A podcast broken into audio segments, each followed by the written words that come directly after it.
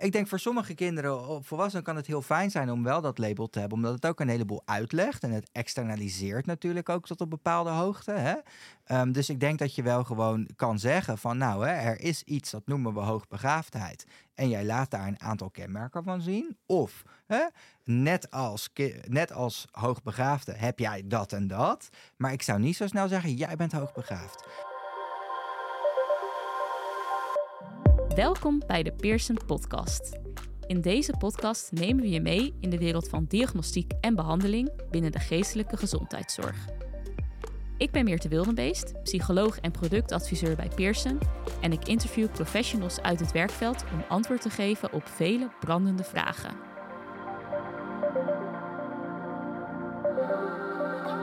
Voordat we verder gaan, nog even dit.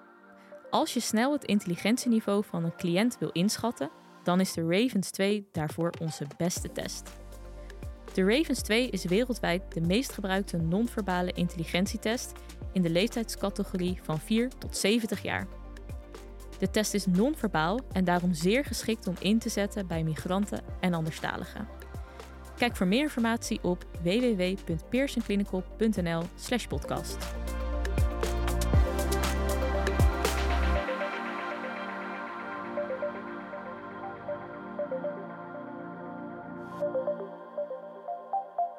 Welkom bij deze aflevering van de Pearson Podcast. Deze aflevering gaan we de volgende vraag beantwoorden, namelijk welke gedragingen horen bij hoogbegaafdheid? En uh, degene die deze vraag gaat beantwoorden, dat is Bart Vogelaar. Die zit hier tegenover mij. Uh, welkom Bart, leuk dat je er bent. En uh, nou ja, licht voor de luisteraars die je nog niet kennen. Als je jezelf even kort wil voorstellen, dan zou dat fijn zijn. Ja, nou, Bart Vogelaar is mijn naam, dat weten jullie al. Ik uh, ben universitair docent aan de Universiteit Leiden. Daar werk ik bij de vakgroep Ontwikkelings- en Onderwijspsychologie. Uh, daar geef ik onderwijs in vooral de masters schoolpsychologie en kind- en jeugdpsychologie. En ik doe onderzoek naar onder andere intelligentie en leerpotentieel. En daarnaast uh, doe ik nog een heleboel andere dingen. Dus ik geef ook onderwijs over intelligentie in de postacademische opleiding tot schoolpsycholoog. En ik uh, werk in de praktijk als psycholoog. Oké, okay. ja. nou fijn dat je er bent. Dankjewel. Um, nou ja, als we gelijk een beetje diep in gaan duiken, hè, want mm -hmm. uh, welke gedragingen horen bij hoogbegaafdheid? Um, misschien kunnen we beginnen met, ja, wat is hoogbegaafdheid nu precies? Ja, en wat is het niet? Dat is ook een hele belangrijke. Um, ja. Super goede vraag en gelijk ook een hele moeilijke vraag om te beantwoorden, want het is ontzettend afhankelijk van welk model hou je aan, welke theorie mm. hou je aan en aan wie vraag je het. En wat ik daar eigenlijk mee bedoel is dat als je kijkt, zowel in de wetenschap als in de praktijk, dat er nog niet echt consensus is over wat het nu precies inhoudt. Nou, dat is een beetje een dooddoener, daar kan je niet zoveel mee, dus ik ga het iets voor je specificeren. Fijn, ja. Um, in, in de loop van, laten we zeggen, de afgelopen eeuw is er een soort ontwikkeling geweest in hoe we naar hoogbegaafdheid kijken. En voorheen, dus ongeveer 100 jaar geleden, dacht men: hoogbegaafdheid is hetzelfde als een zeer hoge intelligentie.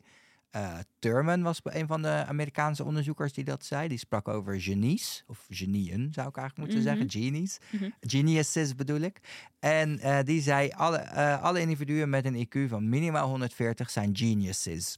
Minimaal 140 140 zelfs. vroeger. En zelfs is er gesproken over 150 in het, uh, okay. uh, in het verleden. Ja. Ja. ja, dat is heel hoog. Zeker weten. Hmm. En ja, dat heeft natuurlijk ook implicaties voor de test die je gebruikt om dat dan überhaupt te meten. Maar goed, dat is een ander verhaal. Hè, maar in de loop van de tijd zijn we dus, uh, is dat zo ontwikkeld van een construct, een begrip dat alleen intelligentie omvatte naar een construct dat veel meer is dan alleen intelligentie. En dan heb ik het bijvoorbeeld over Renzulli met zijn bekende three-ring concept of three-ring theory, die eigenlijk zegt hoogbegaafdheid ontstaat in het samenspel tussen een zeer hoge intelligentie, een hoge mate van creativiteit en een hoge mate van taakvolharding. Mm-hmm. In, Nederland, in het Nederlands is dat vaak uh, vertaald als doorzettingsvermogen of motivatie. Maar mm. eigenlijk is het taakvolharding. Dus dat je je op een taak kunt richten en daarop kunt blijven richten. Nou, en, en, en volgens Renzulli ontstaat hoogbegaafdheid in het samenspel van die drie factoren. Dan zijn we er nog niet helemaal, want we geloven tegenwoordig ook dat dat oké, het is dus uh, um, uh, multidimensioneel. Hè? Het is niet alleen intelligentie, maar ook andere factoren. Maar wat ook heel belangrijk is, is dat ook de omgeving een belangrijke rol speelt. Namelijk, je omgeving moet je in staat stellen om je hoogbegaafdheid te kunnen laten zien, te kunnen demonstreren. Hè? Uh, voorbeeld. Ehm, in Nederland hebben we heel veel gedoe gehad over de zesjescultuur. Hè? Ja. En je hoofd uh, niet, niet boven het uh, uitsteken. Was dat bij jou vroeger op school ook zo, meer? Zeker. Ja, in mijn tijd was dat wel zo van... Nee, als je gymnasium ging doen, dat was toch wel echt... Uh, nou, dat kon eigenlijk niet Dan hoor. was je een streber, Dan was je wel echt een streber, ja. ja. precies. nou, als jij een beetje onzeker bent, wat ga jij dan doen als kind? Ga je dan die negens halen om naar het gymnasium te kunnen? Nee, tuurlijk niet. Nee. Nee. Want wat Dat- willen wij? Ja, je wil erbij eh, horen. erbij horen, precies. Precies. Ja, ja. En stel je nou voor dat jij opgroeit in een gezin waarin iedere keer gezegd wordt: doe maar gewoon, dan doe je al gek genoeg.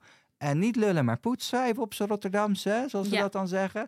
En eh, al dat rare gedoe is niet nodig. En jij gaat straks gewoon, net als je vader, net als je grootvader, weet ik veel, timmerman worden. Wat Mhm. zou dat kunnen betekenen voor jou als kind? Nou, ik denk dat je dan eh, ja, niet per se heel erg ja, je best gaat doen of je, je talenten gaat ontwikkelen. Want je denkt, ja, ik Ja. moet later toch eh, dat overnemen. Of er is altijd tegen mij gezegd van, eh, je, je zal, ja, je zal, dit is jouw lot. Ja, een beetje Ja. self-fulfilling prophecy misschien. Dat zou heel Ja. goed kunnen. Hè? En natuurlijk uitzonderingen daar gelaten. Maar wat willen wij als kind graag? Dat onze ouders trots op ons zijn Zeker. en blij met ons zijn. Hè? Dit alleen even om te illustreren hoe belangrijk de rol van die omgeving daarin is. Dus eh, we weten tegenwoordig, oké, het is meer dan alleen intelligentie. De omgeving moet ook daarnaast het kind in staat stellen om die hoogbegaafdheid te laten zien en te ontwikkelen. Mhm. Dat is het laatste stukje. Namelijk, het is ook niet zo dat als je hoogbegaafd bent, dat dat betekent dat je daarom alles kan en alles zelfstandig kan. Wil niet zeggen dat je op alle domeinen in het leven uitblinkt en dat helemaal zelfstandig kan.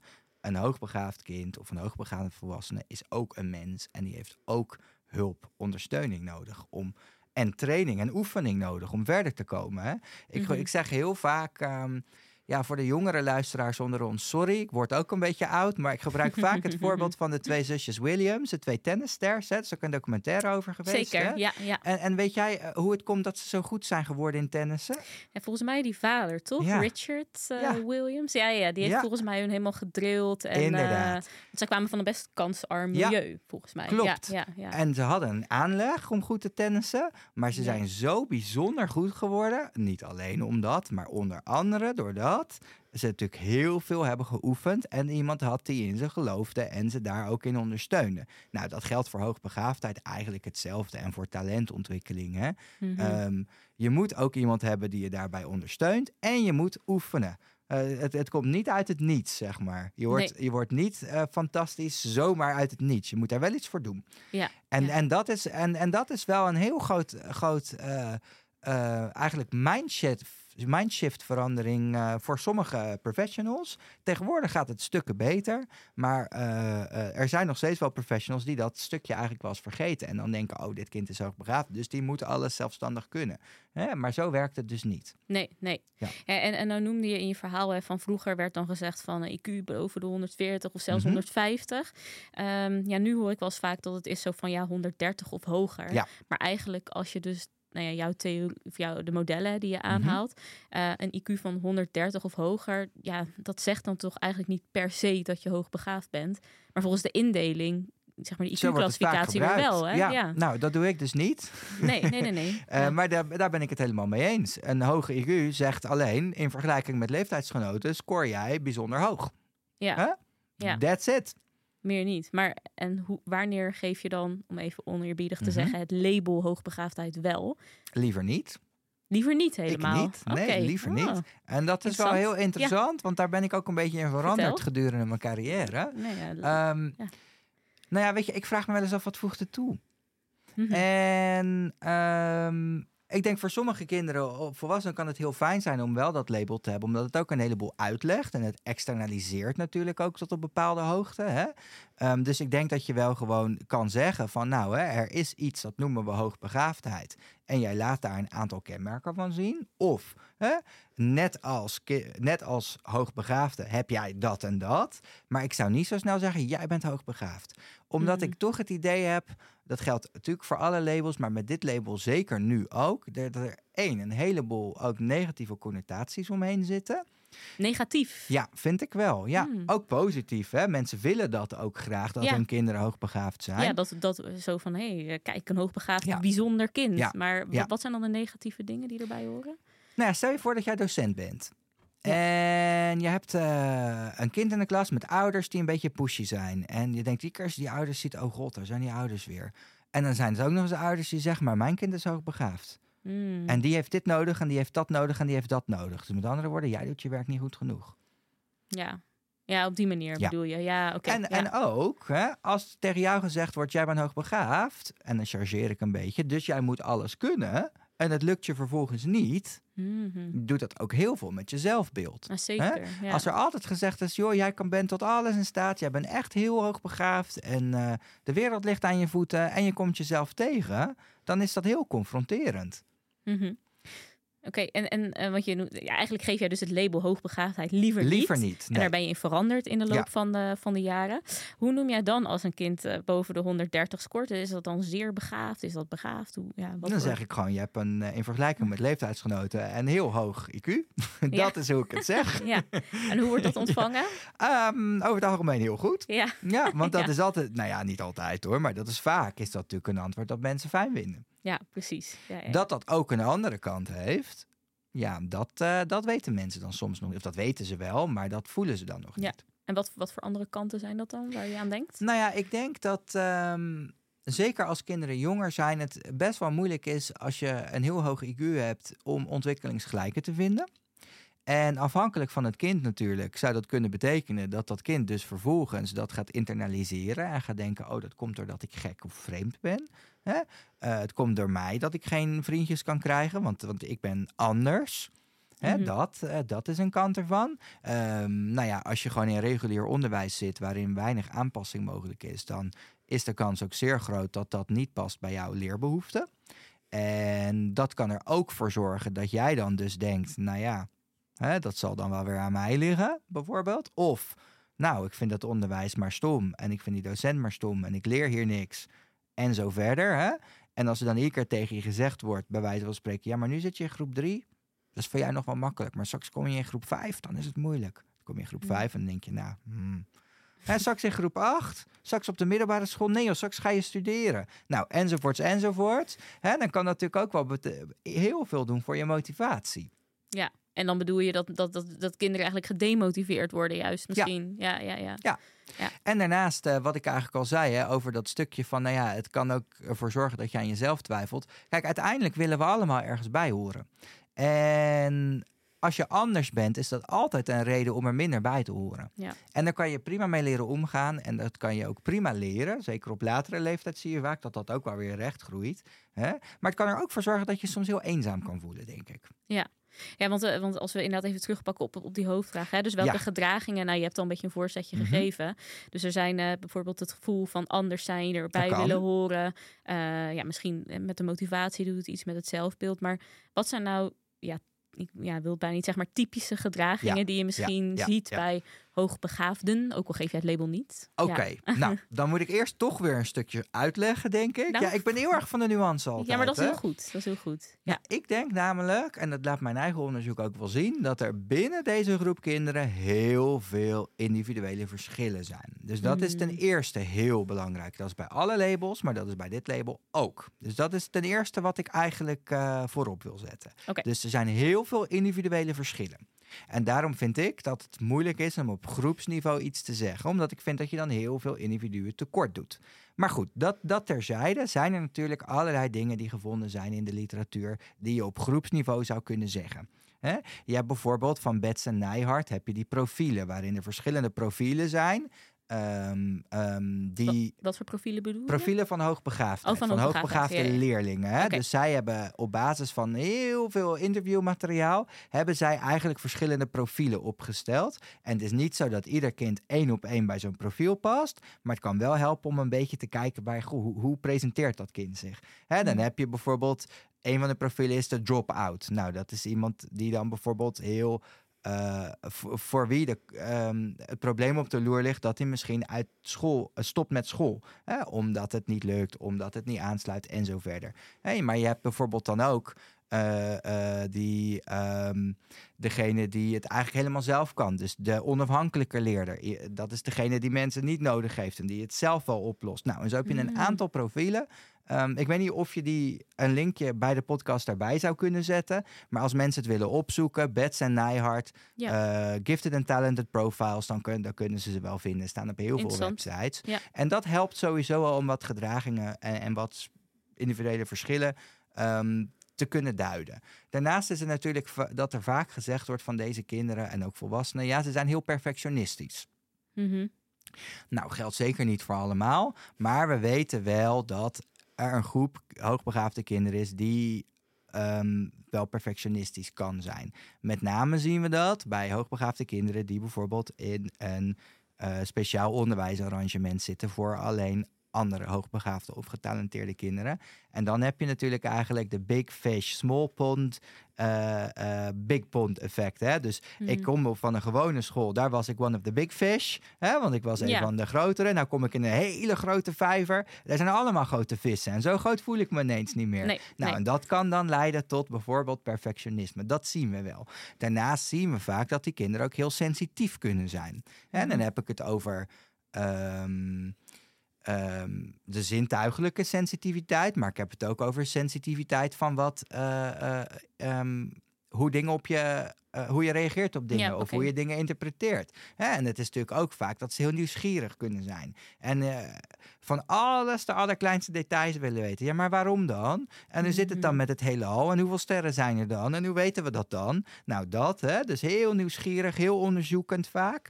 Um, soms wordt dat door mensen dan ook wel bedweterig genoemd. Hè? Of, of uh, nou ja, ga zo maar verder.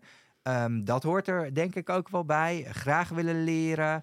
Um, er zijn, als je kijkt naar de literatuur, zijn er ook twee hypothesen over de sociaal-emotionele ontwikkelingen, vaardigheden van die kinderen. De ene hypothese is, omdat die kinderen juist zo slim zijn, hebben ze hele goede sociaal-emotionele vaardigheden. En de andere hypothese is, juist omdat ze zo slim zijn en anders zijn dan de anderen, hebben ze dat niet.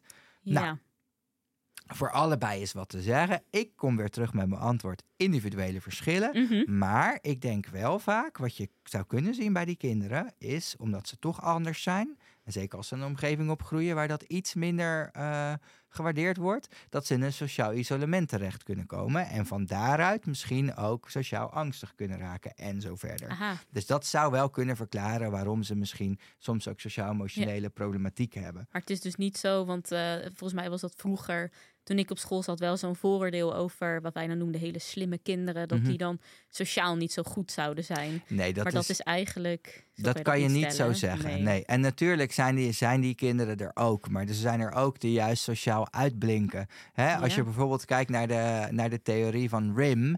Um, die stelt um, uh, presteren binnen een schoolse context is eigenlijk afhankelijk van twee, uh, twee assen, zou je kunnen zeggen, twee dimensies. Namelijk de mate uh, waarin ik me dominant opstel of niet dominant opstel. Um, en um, de mate um, waarin ik het belangrijk vind om me wel of niet aan te passen. Nou, pas je je te veel aan en ben je te dominant, dan kan je je juist heel sociaal of heel sportief gaan uiten. Hè? Mm. Pas je je te weinig aan en ben je te dominant, is dat weer iets anders. Ben je juist veel te weinig dominant en pas je te veel aan, zorgt dat ook weer voor bepaalde problemen. En vanuit deze theorie zeggen we eigenlijk dat kind zit het best in zijn vel, even een beetje uitvergroot, als het zich een beetje aanpast, maar niet te veel en een beetje dominant is en, en niet te veel, zeg maar. Hè? Mm. En, en op basis van die dimensies is het best interessant om eens te kijken naar de gedragingen die je ziet bij die kinderen, want dat verklaart wel een heleboel. Ja, ja, en uh, nou, je hebt dus een heleboel uh, gedragingen opgenoemd, hè? nogmaals, uh, mm-hmm. dus maar um, groepsniveau, maar je zegt eigenlijk ja. ook de individuele verschillen zijn eigenlijk ook heel erg aanwezig. Um, ja, als ik stel me even voor dat nou, je, hebt, je zit dan in een of ja, spreekuur, volgens mij noem je dat niet echt, maar dan komt er iemand binnen voor mm-hmm. een intake of ik noem maar wat. Uh, wat zijn nou punten waar je op let van, hey, dit kind zou wel eens hoogbegaafd kunnen zijn? Waar, ja. ja waar merk jij het aan?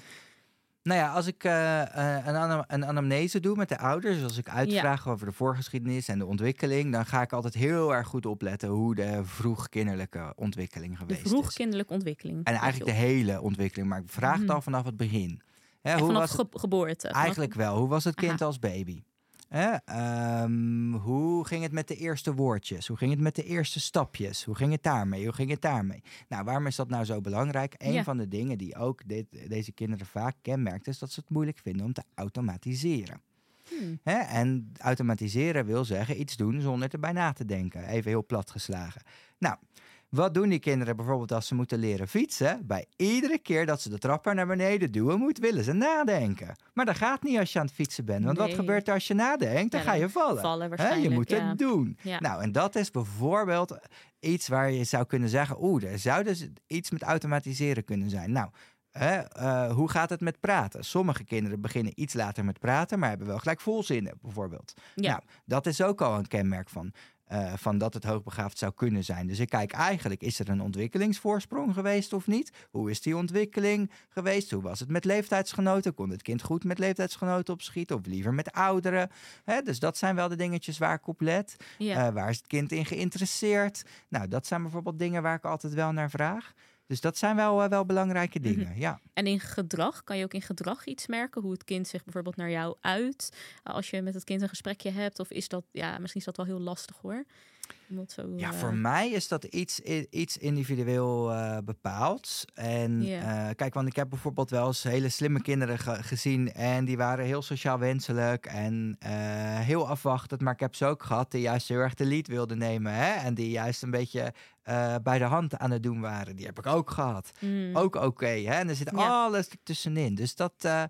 Um, dat vind ik, uh, vind ik moeilijk om te beantwoorden. Maar vaak is het wel zo bij deze kinderen dat ze heel nieuwsgierig zijn en alles graag willen weten. Ja, oké. En uh, nou, een laatste vraag om eventjes mee, mee af te ronden. Um, nou ja, dus jij hebt best wel vaak te maken met kinderen met, mm of die vermoedelijk hoogbegaafd zijn.